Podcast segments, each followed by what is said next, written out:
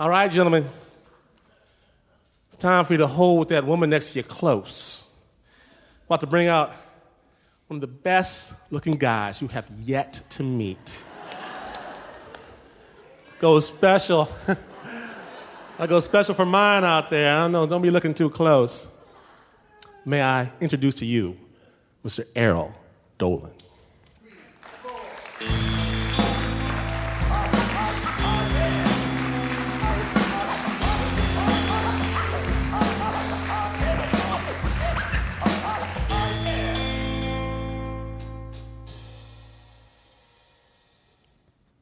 First time I laid down with a prostitute is in Tokyo, Japan.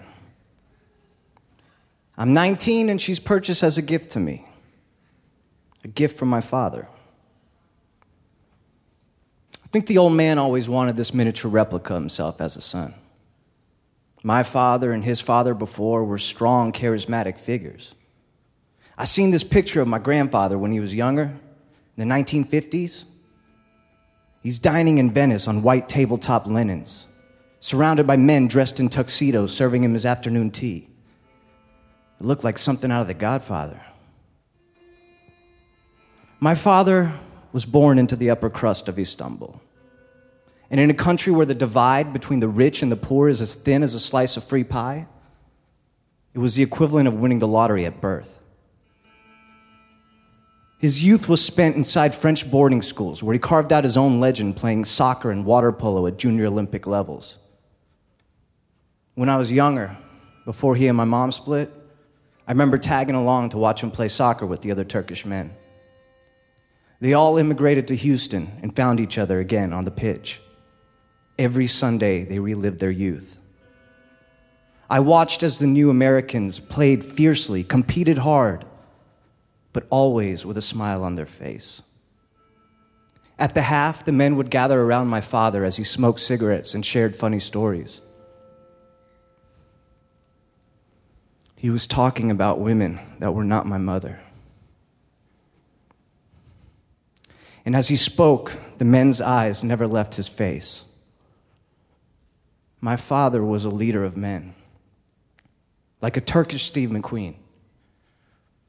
Growing up, I felt more like a Turkish Steve Buscemi. I was shy and awkward as hell. My father saw it. Hell, everybody saw it. I was practically glowing. And I think he maybe resented me for it. But don't get me wrong, my father's not this two dimensional cartoon character of an alpha male. Nobody's that simple. Supporting my own dream of, of performing, even after graduating college and law school, that's the greatest gift a boy could ask from his father. Still, I always felt this faint disappointment lingering in the background. There's a Turkish word I heard growing up, and it might be my least favorite word in the entire lexicon of the human language zayif. It means weak, empty, emaciated, little, ugly, good for nothing, unsuccessful, timid, shy. Or maybe it just means weak, and the rest is what I felt when my father used that word to describe me. I'm visiting him in Tokyo. We're having dinner with his clients inside a restaurant the size of a small studio apartment.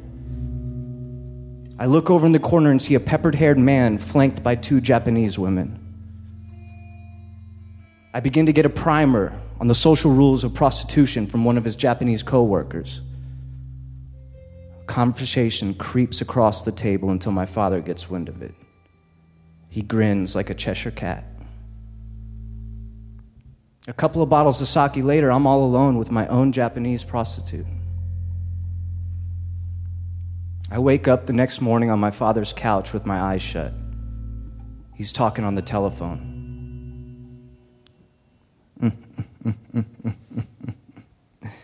Ne güzel, ne güzel ya. Bu zayıf zayıf çocuk artık kocaman bir adam oldu. zayıf zayıf çocuk. I can still feel the sting from those few words. What hurt most My father thought I was a virgin up until last night. I wasn't. I can't say that's the last time I laid down with a prostitute either. The hookers, they're markers in time that remind me that I'm both human and an animal. Moscow, my 24th birthday. I'm visiting an uncle who may or may not be in the Turkish mafia. I follow him through a maze of back alleys until we come to a mystery door bathed in red light. The girls walk softly and sensually like cats, begging for affection. One of the lean, lanky girls whispers in my ear in a thick Russian accent, Your neck is so pretty, so long and pretty. Before I know it, I'm lying down naked with an ashtray on my chest as we share a cigarette. I begin to repeat one by one every Russian word I know, and it sends her to the moon with laughter. Das Vedanyo! Dobry den!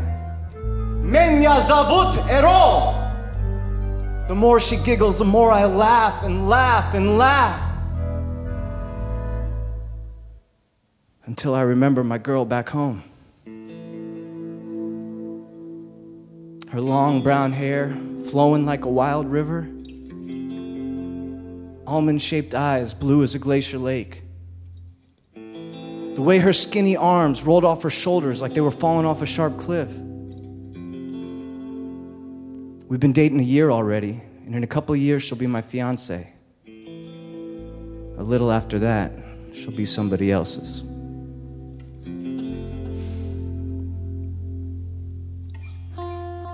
She gave this to me before I left on my trip. I joked that she should cut off one of her pigtails and give it to me for luck while I'm in Russia. It was a pimp line, but I stole it off Willow.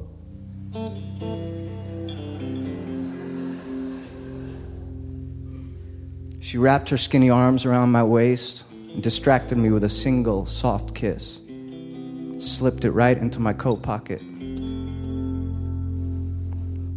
It's the sweetest gift I ever received. And sometimes, some days, I wish she never even gave it to me. Tonight, with this Russian prostitute, tonight is the first night I ever betrayed someone I love. Tonight, I look into the mirror. Tonight, I see for the first time I have my father's eyes.